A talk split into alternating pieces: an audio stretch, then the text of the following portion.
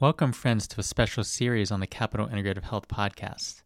I am your host, Dr. Andrew Wong, and this is a podcast that is dedicated to exploring the root causes of both disease and wellness. I am honored to be a co founder of Capital Integrative Health, a clinic in Washington, D.C. area with a mission to create a global revolution in healthcare by educating, leading, and inspiring people towards optimal health and true well being. One of the key modalities we utilize in our clinic to help patients and be of service is functional medicine. We're excited to offer you this series as an insightful look into functional medicine, otherwise known as root cause resolution medicine, and walking you through case studies that emphasize how we think about and approach holistic care with our patients. So, in today's episode, we're walking through a case study on toxins and environmental health and the functional medicine approach to that. So, today we have Rob, who is a 43 year old male who has allergies to a bunch of things, including pollen and pet dander, and he's noticed an increase in symptoms even outside allergy season. He also moved into an older home recently that was about 50 years old, and water damage was discovered, and he also noticed that the basement had some mold, some water stains on it uh, as well. He also, in his past, worked as a mechanic in his late teens and early 20s. He does have a family history of autoimmune disorders and respiratory conditions, including asthma. And for allergy relief, occasionally he takes over the counter antihistamines. Symptom wise, Rob often feels tired and lacks energy even after a full night's sleep. He has trouble recalling words when speaking occasionally, and he also has, more than occasionally, brain fog and difficulty focusing while working. He also has seen on his neck and arms sometimes, skin rashes that appear. He doesn't really tie it to eating or anything specific, but just appearing randomly, and these are itchy skin rashes. About one to two times a week, he also has headaches. He has chronic congestion, regularly feeling the need to clear his throat, and random sneezing. And then finally, he has some chem- chemical sensitivity where he experiences headaches when exposed to fragrances, in particular, things like perfumes or cleaners. In terms of his lifestyle, we asked him about his nutrition, and he does follow a high protein diet. He does include fruits and vegetables every day. He tries to eat organic when possible. He also eats out several times a week and relies on protein bars when working for snacks. Generally, he tries to limit gluten and sugar because he's noticed that this worsens digestion. It doesn't seem like he's tried to reduce dairy yet. From a stress perspective, he does have occasional periods of high stress working as an office manager, and overall, he rates his stress at, at about a 5 out of 10. Movement wise, as an office manager, he spends a lot of time indoors. He spends a lot of time sitting in his chair at a desk job, sedentary job. He does do some weight training at the local gym and some cardio, an average about 30 minutes uh, three times a week. So for this patient, Rob, I would first ask what what really makes things better or worse if he can really kind of pinpoint a little bit more how his body's reacting to different different things. We know that all disease and imbalance is related to the mismatch between his genetics and between his environment. And when we talk about environment, where we often think about sort of environmental health in terms of toxins, um, and we'll get into that. But we also talk about we also think about really the environmental inputs that um, someone is putting into their body, like the food that they're putting in and the water, uh, the the air. You know, is the air clean or not? Um, are there any chemicals that are involved in the environment, home or work environment? We also think about thoughts. You know, thoughts, toxic thoughts can actually be a toxin as well because that leads to neurochemical changes that then lead to inflammation in the brain and the nervous system. Um, so I think the first thing would be, you know, what kind of makes things better for Rob? What kind of things make things worse for her, for him as well? What treatments has he tried before that have worked for him, or not? You know, what treatments has he tried that that haven't worked for him? Now, looking back at his patient history, we do see that his allergies are getting worse over time.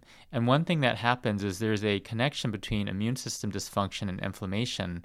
And it's kind of like a vicious cycle where someone has more allergies and inflammation that generates more uh, triggers, so to speak, for the immune system. That immune system um, uh, overactivation then actually triggers more inflammation in the body. In fact, most of his symptoms, like allergies, um, like being tired and lacking energy, the brain fog and trouble recalling words, the skin rashes and headache, and the chronic congestion can all be linked to one word from a functional medicine perspective, which is inflammation. So we know that inflammation is something that is very helpful for us to mount a defense and a response against viruses and illnesses and disease. But when inflammation is chronic and unchecked and unmitigated, then it actually causes a lot of uh, collateral damage to the to the body as a whole, the different organs, different tissues, and you kind of see that in this case with Rob here. So I would certainly ask him uh, another thing to ask him at first because we know that uh, one of the big causes of energy issues is actually something called sleep apnea, obstructive sleep apnea. So he does have a full night's sleep sometimes, and even with that, he's feeling tired and um, and not having energy. So another thing would be, you know, is he snoring? Is he having trouble breathing at night? If he has a bed partner, does that partner notice that he's having trouble breathing in the middle of the night? If any of those uh, are positive, and there's some questionnaires we can give him as well, we would want to do either an, a lab or an in-home sleep test that would that would either rule in or rule out sleep apnea, which would actually be one of the big causes of, of fatigue. Um, we also know that the immune system, where it's trying to rebalance at night often and also help with detoxification if the person is not getting enough deep quality sleep or quality sleep with a lot of deep sleep, I should say. That's actually going to impact the immune system function as well. So that people that have short sleep or decreased deep sleep are actually going to have a lot of immune system dysfunction, allergies, trouble detoxing. So that's a big factor too. I, w- I would also also ask him about the the uh, water damage, especially. Uh, we know that uh, water damage, w- when there's water damage, then often there's mold. Now, mold is um, a, a, type of basically um, fungi that basically creates uh, a uh, a lot of toxins. So so the mold basically does compete with with different species of mold. So they compete with each other. And one thing that happens is in that competition with with each other, they secrete something called mold toxins or mycotoxins. The mycotoxins are really um, even potentially carcinogenic to the body. They they could uh, be contributing to things like cancer, things like inflammation. But certainly with someone with allergies and chronic sinus congestion and skin rashes and fatigue, that is a flag in the in the functional medicine dynamic of of potentially having mold. Uh, we also know that in the United States, 60% of buildings in the United States are what are called WDB, which are water damaged buildings. That's just because the age of the buildings, you know, just like you know maybe uh, over time our bodies take different hits you know inflammation and and that can lead to imbalances in body over time as we go through life. This also happens to homes. So homes apartments workplaces they can actually have a lot of you know water damage over time. Pipes can burst or you know toilets can run and things like that. It causes some floor damage. It kind of leaks leaks into the walls and it might not be discovered for years or decades. So that's another big piece is looking at you know was that water damage that was discovered? Was that remediated? What was happening there? What were these symptoms? Um, his did his symptom uh, getting worse uh, kind of time correlate with when he moved into that older home? So, so I think that's that's really important. Important basements also can be a big um, factor because right basements are going to be more uh, humid and and you know there's about um, I, I, think you know at a certain percentage of humidity, then mold's going to grow more. So he did move into an older home recently. It has a basement. The basement showed some mold, so this is going to be a, a, big area of, of looking at um, of that factor for him as well. Um, so those are some of the questions we would ask, and these things would take time to ask him. We also are going to ask him about uh, his lifestyle a little bit more. So we do know that you know he's having trouble sleeping. Again, uh, we'll, we'll, do that testing for him potentially to rule out sleep apnea. I think another thing on the lifestyle is that uh, he does work uh, pretty hard as an office manager, and you know we know that maybe he's not getting outside very much. Uh, so he's not getting outside very much. He's not really getting the vitamin D that you would need to get out in the middle of the day that where the skin would make vitamin D. So I would say getting a, a lunchtime work break where he's going outside a little bit, getting a little bit of vitamin D exposure that helps to rebalance the immune system. Vitamin D is one of the key uh, vitamins it actually acts as a hormone and it helps to balance what are called T regulatory cells, which basically translated means that it helps to balance the immune system. So if someone has immune system imbalance, which he clearly does with allergies, with a family history of autoimmune disorders, and asthma, then he's going to have some sort of immune imbalance, and vitamin D is a very important factor there. So getting outside would be a very cost-free and you know easy way, and also reduce some of his stress as well at work to to do that to have that lunchtime break as well. Um, I would ask him about alcohol. Um, we didn't get that in the case so far, but alcohol is one of the big drivers of immune dysfunction. We know that a lot of the immune cells are suppressed when drinking even one drink of alcohol, unfortunately. So, our previous um, you know, when I was in school, you know, we were taught that there was one to two drinks a day is moderate drinking. You know, now there's studies that show that even two drinks a week is related to cognitive impairment. So this patient does have some trouble with recalling words and brain fog and difficulty focusing. So if he's drinking alcohol, that's one of the things I would recommend is making sure he's not drinking, he's not smoking, he's not putting any drugs in that are going to kind of mess up his brain even more than than it's getting messed up right now. I'm also kind of wondering about um, for his nutrition. You know, he does have chronic congestion and sneezing, so and he does eat a high protein diet. But I would definitely ask him about dairy. We know that dairy is mucus producing, so any anyone eating potentially milk, yogurt, cheese, butter, um, maybe there's some there's some food sensitivity there going on. So an easy thing to do would be to reduce the dairy.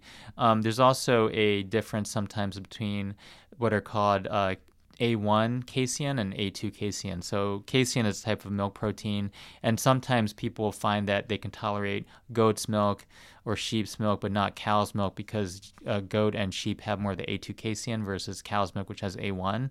So that's another piece. If someone is trying to say they have a lot of chronic congestion, one of the first things that you really want to think about is is dairy sensitivity. And they could, if they don't want to give up dairy completely, they could try a kind of non-cow's milk or non-cow dairy um, program and see if that helps. Um, so, so lifestyle, I think sleep, look at the nutrition a little bit more, except um, including dairy, and then getting the lunchtime walk as well. And then testing. So we talked about sleep apnea testing a few times already. Um, I do like the home sleep test for this because it's a bit more comfortable for a patient. They can be in their own home when they do that. I would certainly make sure that we get a vitamin D serum level. There's something called 25 hydroxy vitamin D, and we typically like the level between uh, above uh, 50. 50 to 80 nanograms per deciliter or so to, to optimize immune health. But I would say vitamin D would be helpful. We would check also um, potentially allergy testing depending on kind of what's going on. There's a lot of options that can be done, things like uh, subcutaneous immunotherapy or sublingual immunotherapy as a result of that. We would also consider gut microbiome testing. As we know in functional medicine, everything goes back to the gut. So, gut microbiome testing is important because the immune system, um, most of the immune system, about 70 or even 80% of the immune system, some of those cells that help defend and protect us are actually living in the gut. So, if we know about our gut microbiome health, this can be very important in trying to figure out why someone is having brain issues or allergy issues or fatigue issues. So I would definitely consider a, a stool microbiome test on this potentially. Um, we would do uh, definitely some lab work, uh, you know, going back to some of the hormones, and we're going to be covering hormones in another episode as well. But someone with tiredness and lack of energy and trouble focusing, you always have to look at thyroid function as well. So a full thyroid panel that would include things like TSH, free T4, free T3, reverse T3, and then the thyroid antibody. So we would definitely want to do that, I think.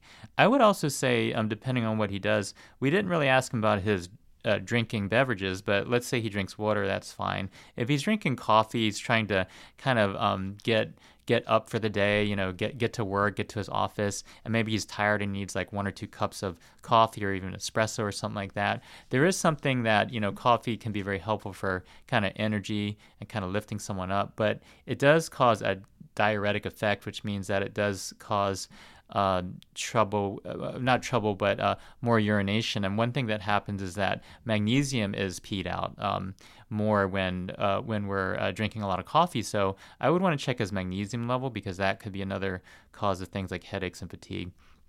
So that's another lab that can be done pretty easily on a blood draw. Um, I think those are the tests I would start with. There's there's certainly some other things. Um, we could also there's a special test on on some of the commercial labs called OmegaCheck. I think that's a nice test that looks at something called omega three fatty acids. So fatty acids are are part of the body. They they make up part of the cell membrane. But for purposes of inflammation, which is the root cause of his disease here, I think omega 3 fatty acids are very important in reducing inflammation. There are actually um, two types of main fatty acids for simplification here omega 3s and omega 6s. And omega 3 and omega 6s kind of work in tandem where you need both types of fatty acids. But in the modern diet and lifestyle, a lot of times there's an increased ratio of omega 6 to omega 3. So we want to actually look at that ratio. We want to check the omega 3 levels to see if that's affecting his levels of inflammation that's affecting his whole body. So that's that's what I would do on the testing side. And then practitioners in functional medicine, as a famous functional practitioner, Dr. Jeff Bland said, um, could be considered one of the godfathers of functional medicine. Don't do things alone. Don't be a cowboy or cowgirl kind of person um, where you think you can do it all yourself. It's taking a team approach here. So, you know, practitioners that I think Rob could benefit from, certainly a functional nutritionist makes sense. Um, I think he's doing pretty well on the physical training side. So I would say nutrition would be important there. Potentially someone for stress management, maybe a therapist or even referring to HeartMath, which is a mind body technique that is a specialized technique that can really help to reduce stress and increase re- resilience. Um, I think we could also uh, we, we could also look at potentially with with his allergies. Um, depending on how severe they are, we could refer him to an allergist. We could do allergy tests in, in the clinic per se. Um, and then I would say, depending on, on, his on his trajectory, I mean, he's only 43, but um, you know, we're seeing more and more people that are younger and younger that that even have um, early dementia. I think this would be very not as common as say after age 65 but if he's having you know trouble with brain fog and recalling words and memory and it continues to get worse then then seeing a neurologist could be very helpful a test that I didn't mention, which I think we'll mention on another episode, is something called the EVOX or Evoke Potential Scan, which is a quantitative EEG that can also look at someone's brain waves and, and uh, brain health function as well.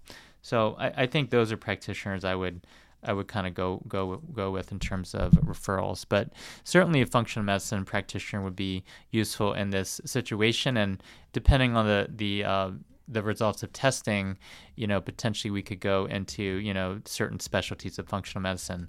Um, I also didn't mention because um, just kind of looking at this case here that if we really suspect mold, then we can actually do with something called a urine mycotoxin test. Um, that's a test that that you can do at home. Um, you can also do various other tests like uh, environmental relative moldiness index, which is ERMI. So that's, that's another test that you can do at home. Um, so these are some of the tests you can do at home to check for mold or mycotoxin exposure. So, a lot of things that we discussed today talking about toxins and environmental health for, for Rob. What are his top three most important steps that, that he could take? I think th- one of the things is, you know, from a sleep perspective, and I know we're talking about environmental health here, but in functional medicine, we're connecting the dots with everything because it's really about whole person health.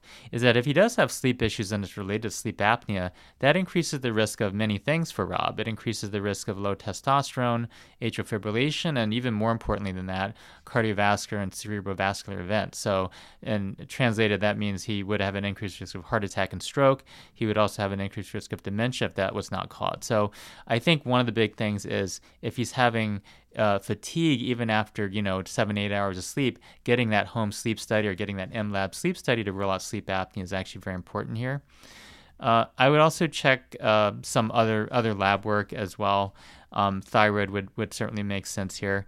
Uh, taking the lunchtime walk from a lifestyle perspective to get some vitamin D, get fresh air, get out of potentially a toxic environment, depending on you know where he is working. So you know it says he's working as an office manager, but in this post-COVID time now, we're all working kind of hybrid. So maybe he's working at home. You know, we have to ask him, you know, how many days of work week he's working at home, and you know, is he working in the basement? You know, which is where a lot of people work is in the basement. They have their home office there. So I'd love to ask him about about that as well.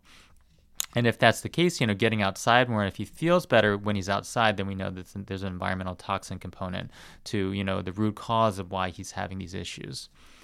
Um, so those are the, some of the things. And then the other thing I think would be perspe- um, important from a dietary perspective is is to try to cut out dairy. You know, dairy is a, a, big cause of allergies, and he does have some environmental allergies, which we see pet dander and pollen. But we also know that if you treat other pieces of the puzzle, um, helping out with inflammation, like if treating food sensitivities would be helpful, that might actually help his environmental allergies. Uh, and, and, that's something I've seen myself as well. The, the more clean that I eat, the less environmental allergies I have. So it's kind of an interesting connection there between different types of allergies. So I think with the functional medicine approach, Rob is going to do very well. But you know, we're going to follow him over time. We're going to connect the dots with his biology, and we're going to work with him as a whole person. And I think the biggest thing for these type type of cases too is that there's so much going on that we do have to follow up with Rob, and we do have to focus on the most important things so that we can peel the onion step by step and help Rob take charge of his own health. I hope you enjoyed this episode on environmental health and toxins, and we hope that Rob feels better soon. Join us next week in the series on our next episode on hormone health. Thank you so much for joining us today for this episode of the Capital Integrative Health Podcast. A quick reminder that the information we share in this podcast is meant for educational and informational purposes only. It's not a substitute for professional medical advice, diagnosis, or treatment. We highly recommend that you speak to a qualified healthcare provider before making any medical or healthcare decisions. This episode, please take a few moments to subscribe and leave us a review. Your reviews help us reach more people and continue to offer innovative insights and information to better optimize your health and wellness.